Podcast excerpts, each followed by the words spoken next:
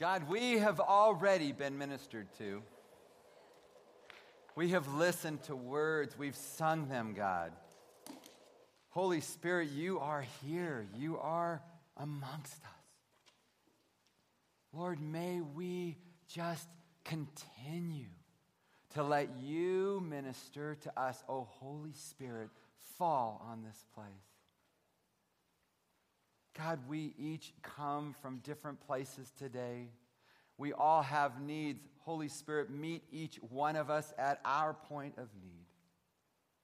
Find those things that will encourage and inspire and help us today and seed those deep into our heart.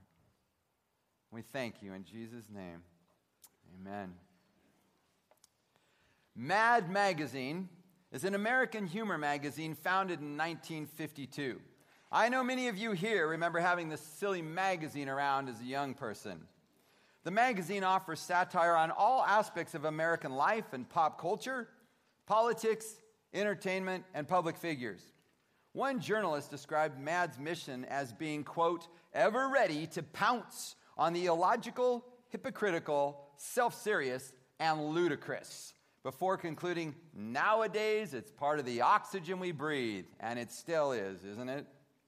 Alfred E. Neuman is the fictional mascot of Mad Magazine. Since his debut in Mad, Neuman's likeness, distinguished by his jug ears, his missing front tooth, and one eye slightly lower than the other, has graced the cover of all but a handful of the magazine's 500 issues.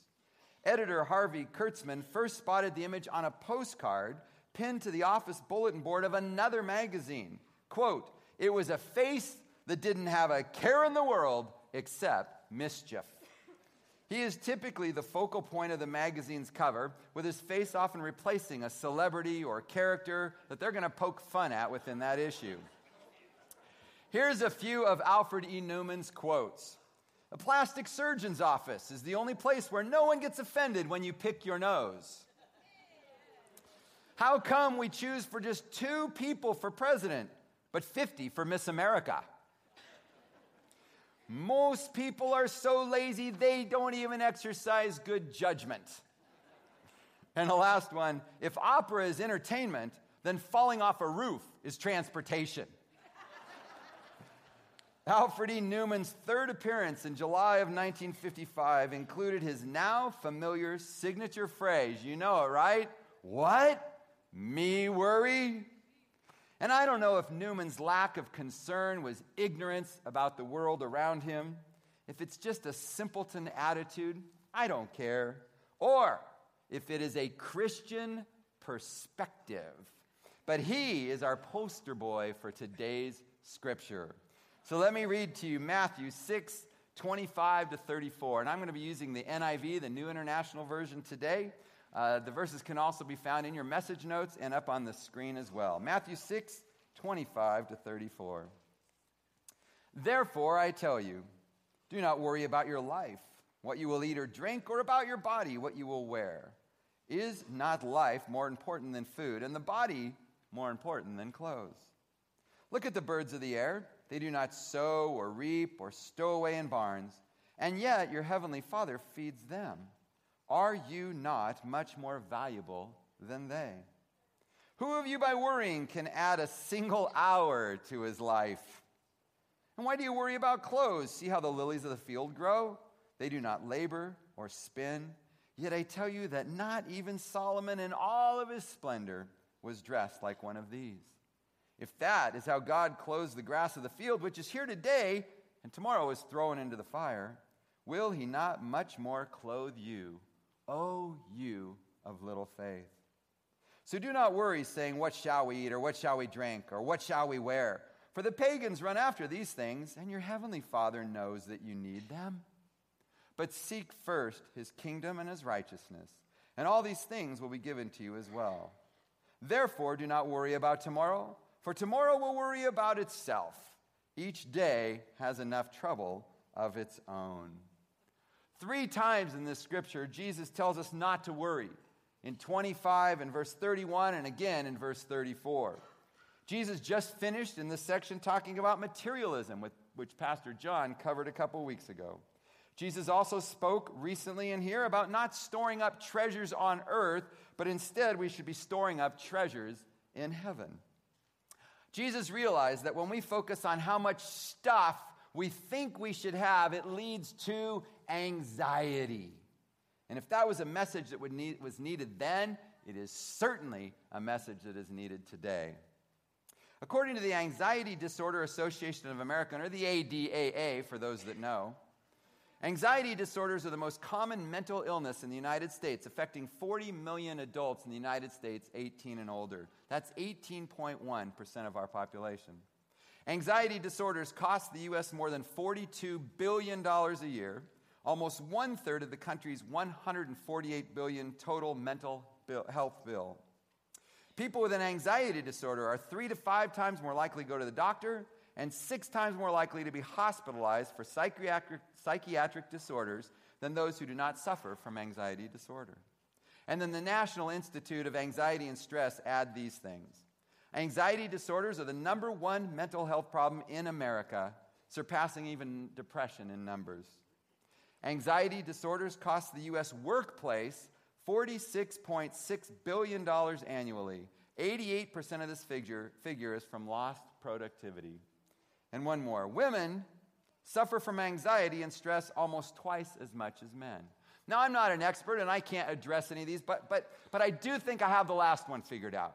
Okay? Women suffer from anxiety and stress almost twice as, men, as much as men because they have to live with us. Right? Right? So, oh, I think it's the first time I've ever been booed in an entire sermon. Hopefully, it'll be the last time. Some of the anxiety disorders you might recognize include generalized anxiety disorder, obsessive compulsive, panic disorders, post traumatic stress, social anxiety, and specific phobias. And millions and millions and millions of Americans are suffering with these. Although medications won't cure anxiety, they can keep the symptoms under control and enable someone to lead a very normal and fulfilling life. So we are filling our bodies with things such as Paxil, Ativan, Fluoxetine, and Doxepin. We are taking Valium, Xanax, and Clozapam. We take sleeping pills to go to bed, and we gulp down caffeine in the morning to get us up. People are running to counselors by the millions, hoping that they can help take away some of the stress and some of the worry from their lives. All this just to say we worry a lot. All of that that I've given you now is just to say this we worry a lot in our lives. Hopefully, you're not like this woman. She said she has a master's degree in worry. When a, friend, when a friend posted a photo on Facebook of a snake she'd found inside her home, uh, yeah, uh, other people replied on her page sharing about the snakes they'd found in their pots and pans, coiled under their beds, between the couch cushions, and in the toilet. I twitched out of sympathy for her. For days after that, I made it a point to look in my pots and pans, between my couch cushions, under my bed, and definitely in the toilet. so, well, maybe you aren't like her, but I know that all of us at, at times give in and we, we, we get controlled by this idea of worry. So I want you to take out your message notes now, and I want you to think about writing down in, in, in this space some of the things you worry about. Now, I apologize. We had a lot to put on here. That's a really small space.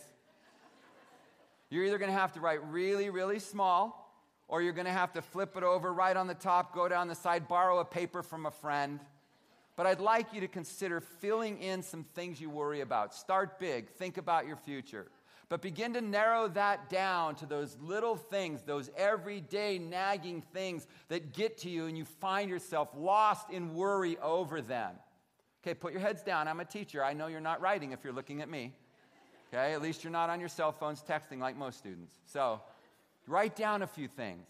And as you do that, I'm just going to keep rambling and give you a couple ideas of things you might want to consider. Can I ever retire? Is that car with over 200,000 miles going to conk out any day soon? Did we pick the right school for our kids? Can I pass that test? How will I pay for college? Or if you're the parents, how will we pay for that college? How is my relationship with fill in the blank spouse, children, family, relatives, friends. So fill those in. We're going to come back to these later. It's going to be important that you have a list. Write down three, four, five, few things that you just find yourself worrying about. And I don't want to leave off the most important one this week. Will, will Kentucky go undefeated and win it all in the NCAA March Madness? Some of you are actually maybe worried about that. So we'll come back to this list later. Just keep that handy. So I, I want to make sure you understand that I think there's a difference between worry and concern. There's a difference between worry and concern. Our attitude isn't to be, I don't care. Uh, we are to be concerned about things like our spiritual walk. We're to care for others and be concerned about injustice and poverty that is in our world. We are to be concerned to the point of tears for the lost who do not know Jesus. The Apostle Paul had a big list of concerns, big, big list. And yet, he says this in 2 Corinthians besides everything else on my list, I face daily the pressure of my concern for the churches. Concern is okay, but worrying about that is not. The difference is that this kind of worry, the kind of worry that we're talking about today, is self centered and has at its root a lack of trust in God. The worry I'm talking about is self centered and has at its root a lack of trust in God. So let me ask you, what do you do when you find yourself worrying? I've given you some options on here. There's some little circles, you can check them off. What do you do when you find yourself worrying? Do you go to sleep? Do you read? Do you get out and run or ride a bike, get some exercise? Maybe you just sit and dwell on it. For some of you, perhaps you just try to ignore it. If I ignore it long enough, it'll just go away. Do you actually do something about it? Do you make a list, check things off, find out if you're naughty or nice? Oh, wait, that was another one. Do you pray about your worries? Do you have someone that you can talk to about the things going on in your life? Those are all options of things you might be able to do when you find yourself worrying. Well, according to the scripture I read, what kinds of things are we not to worry about? What are we not to worry about? Here's some things scripture told us today. We're not to worry about our life, hmm, our current situation, our future. And again, I make the difference between concern and obsessively worrying, compulsively worrying about everything in our life. We're not to do that. We're not to worry about what uh, to eat or what to drink. We're not to worry about our food. You know, I think the only worry we have our food is which restaurant should we go to after church today? We're not a people who have had to worry probably much about food, but perhaps for some of you, you have. And that's a legitimate concern in your life. We're not to worry about our body, about our looks and our appearance. Now, scripture tells us that physical exercise is of some value. I believe in that. But to obsessively worry about every little thing, and the, trust me, as you get older, you give that up, right? Every time you look in the mirror, you may as well just give it up to God because it ain't getting any better. and we're. And we're not to worry about our clothes and obsess over that as well. Okay, I have this, I have this example. I found a picture of this woman. Her name's Heidi Montag. She's an actress. I have no idea who she is or what she's ever been in. But she got caught wearing her $4,295 dress and her $745 shoes twice in one week by the paparazzi. How dare she? What was she thinking wearing those same clothes twice? Unbelievable. What a fashion faux pas for her.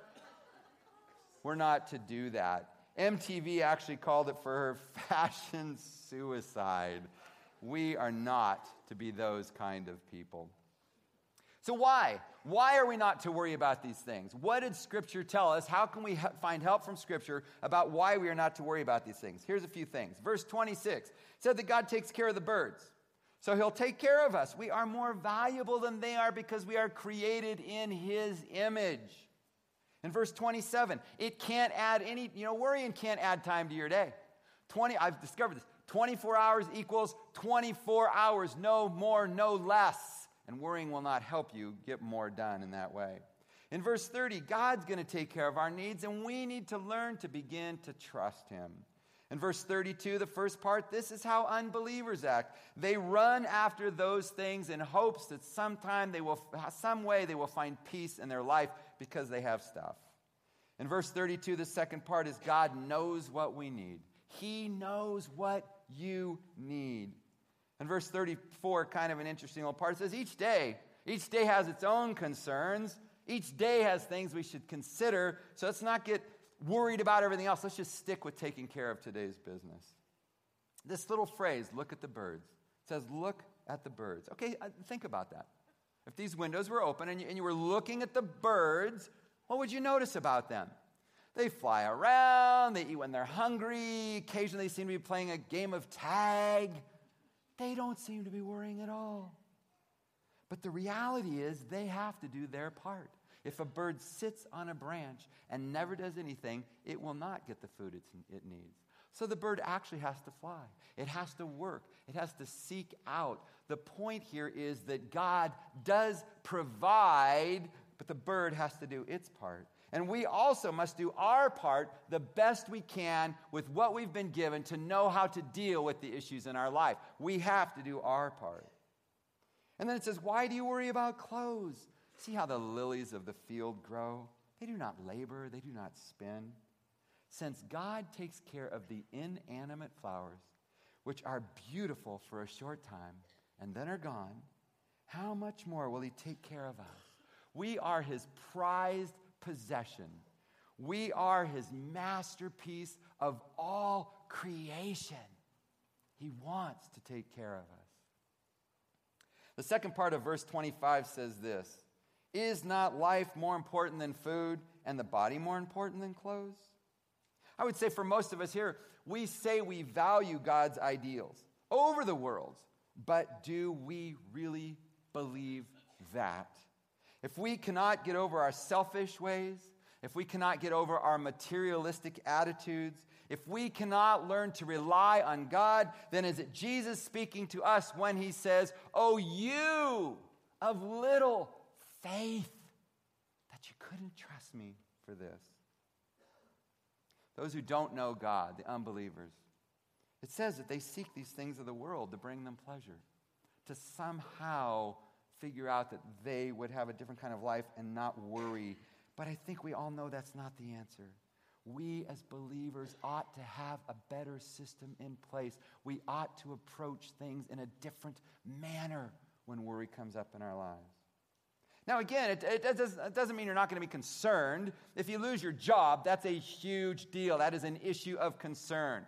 When the car breaks down, oh, necessary evil those things are. But when the car breaks down and you've got to figure out where to get the money, get that, that's a concern. If there are issues, if there are struggles, if there are problems in your family, I get it. Those are concerns, and we can be concerned about them. But what we're saying here is we need to do what we can to make our situation better and then rely on and trust God that He also is in that situation and has our best interests at heart.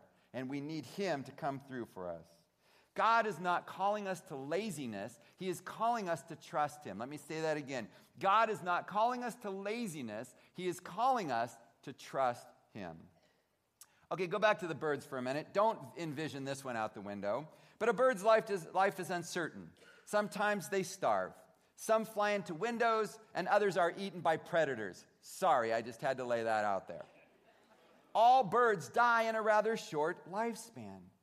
So Jesus is not saying that if we trust God, everything will be smooth sailing all the time.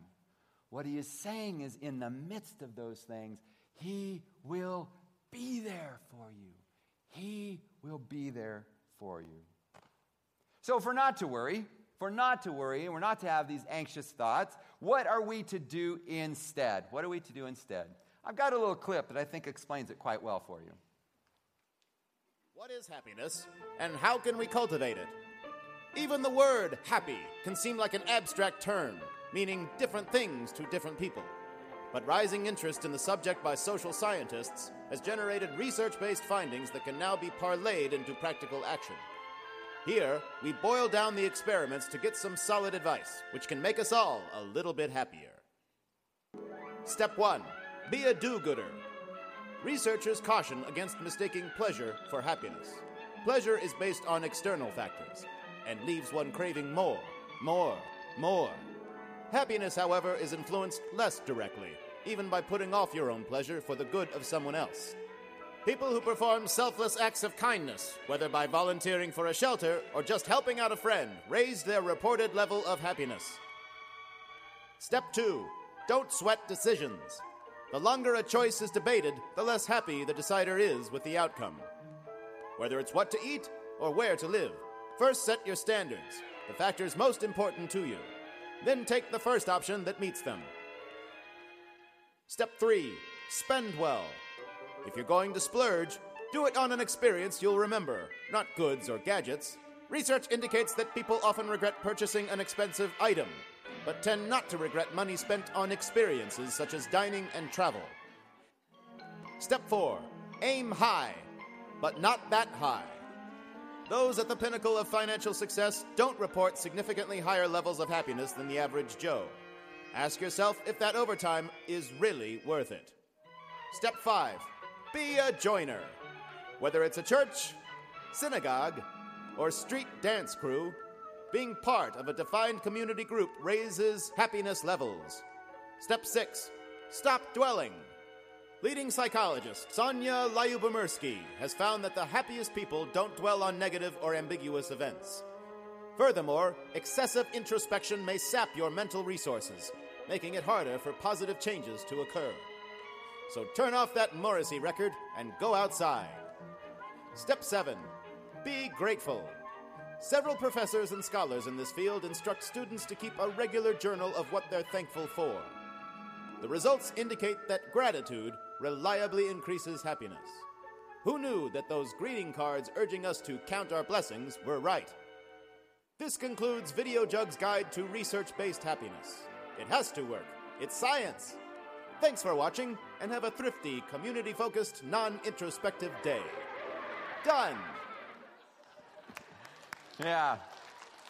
Well, you know, I don't think it's quite that easy, but I love that this funny little video actually gives some, some good advice. Things like doing kind things, not sweating decisions so much, spending your money well. Did you hear joining a community, community group will actually make you happier? Uh, stop dwelling on things you can't change and being more grateful for the things you do have. All of these things will actually help us not to worry so much and perhaps to be a little happier as well. But of course, we always want to look to Scripture to go find our answer.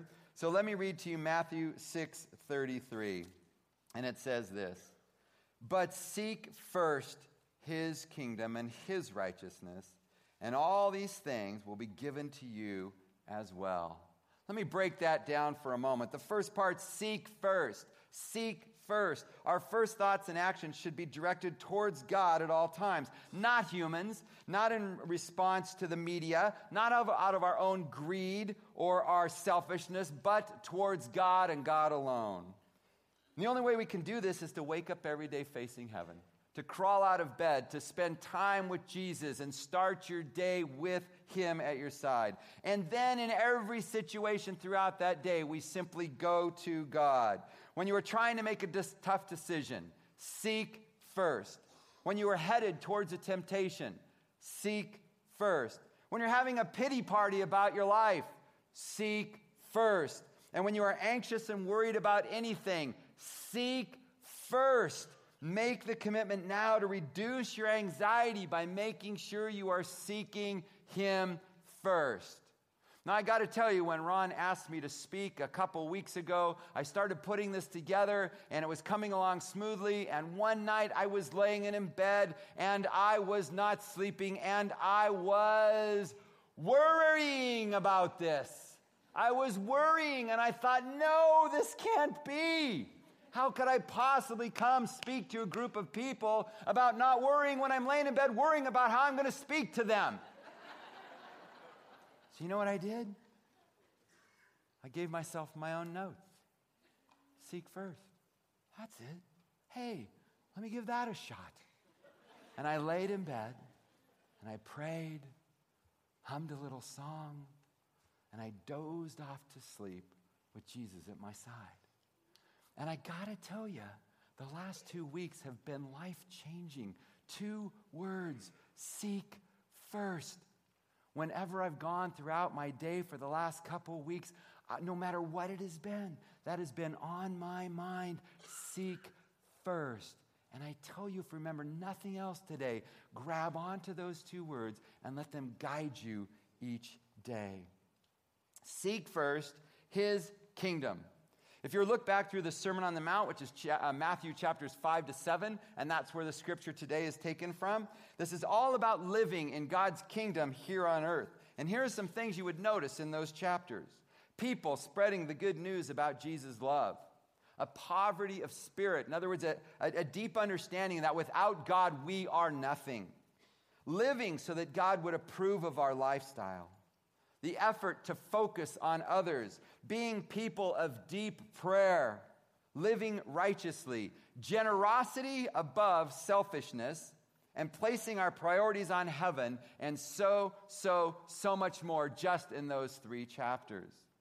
Our lives as kingdom people, when we choose to live for Jesus, our lives as kingdom people should be characterized by love, by generosity, and by prayer, not by worry and anxiety. How is yours? How is your life? Seek first his kingdom and his righteousness. Righteous is defined as this acting in accord with divine or moral law, free from guilt or sin.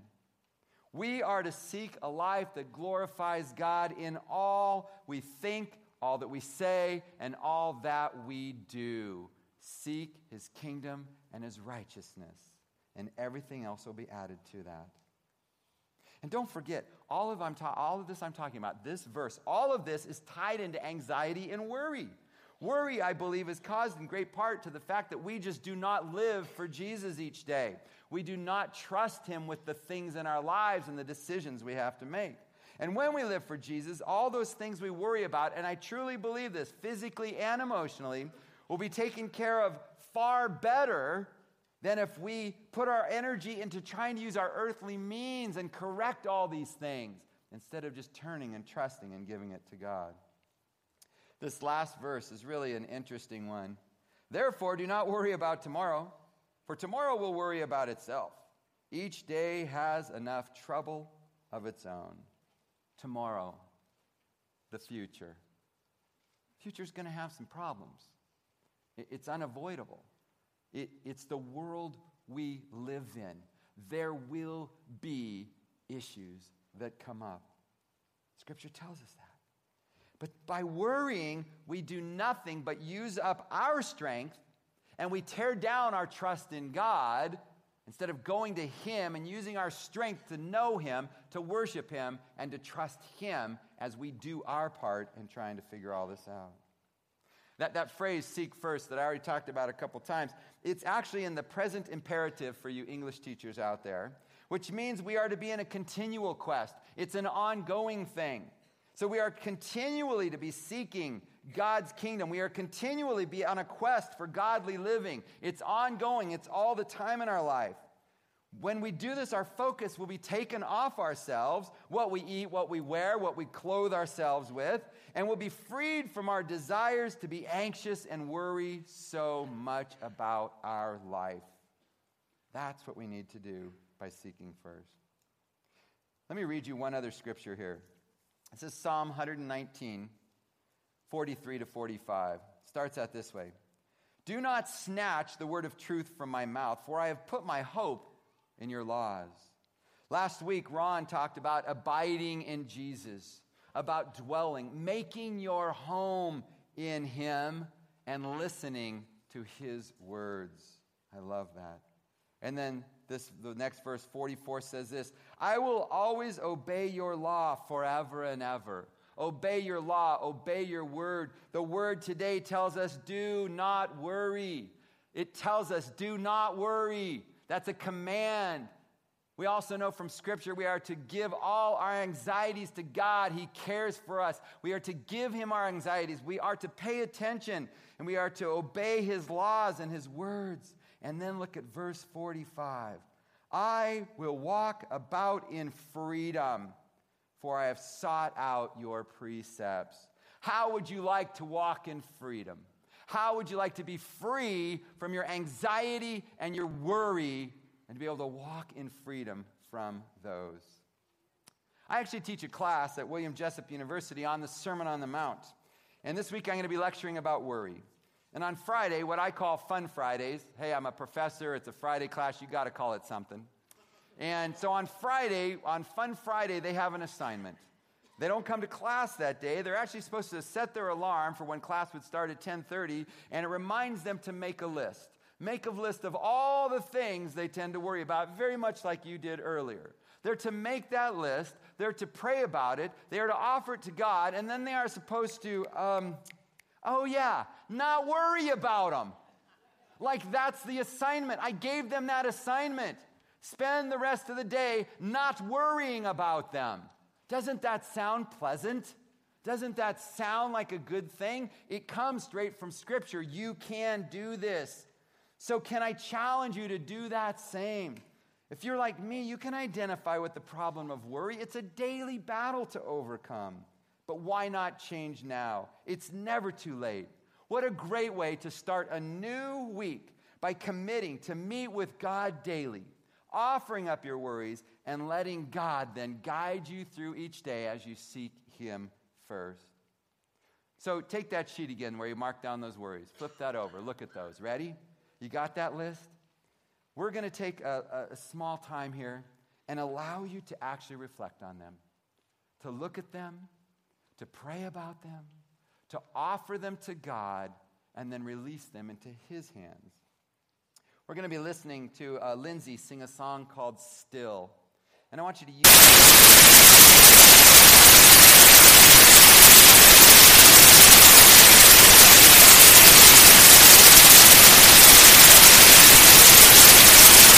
in Jesus. If you're not a visual person, then close your eyes.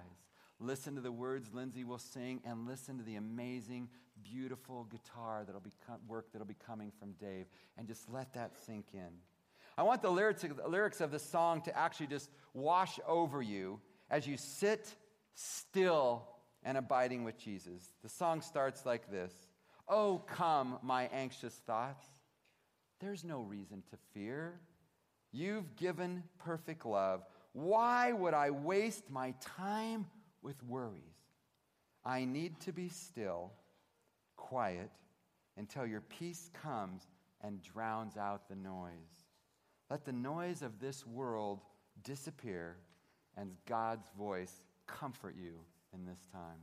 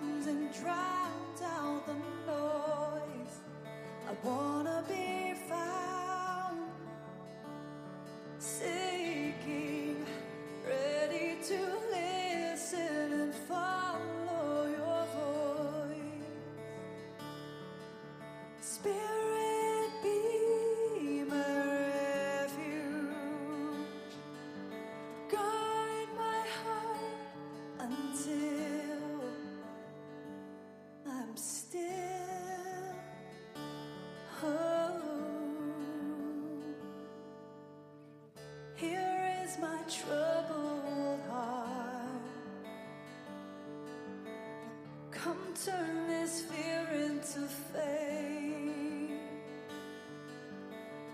I may not understand it all, but the peace that you give reminds me I need to be still and quiet until your peace comes and rounds out I wanna be found. Seeking,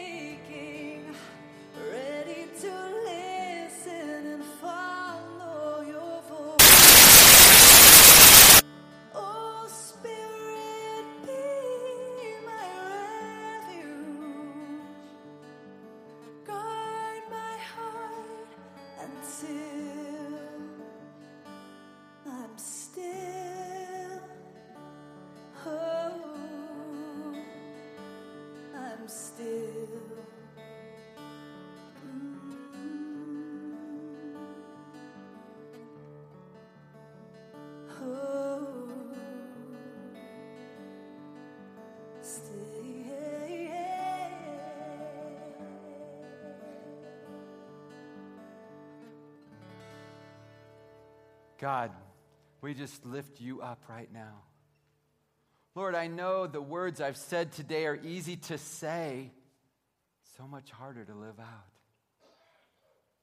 Thank you, God, that your words, your scripture has been on my heart, and this song has too for weeks.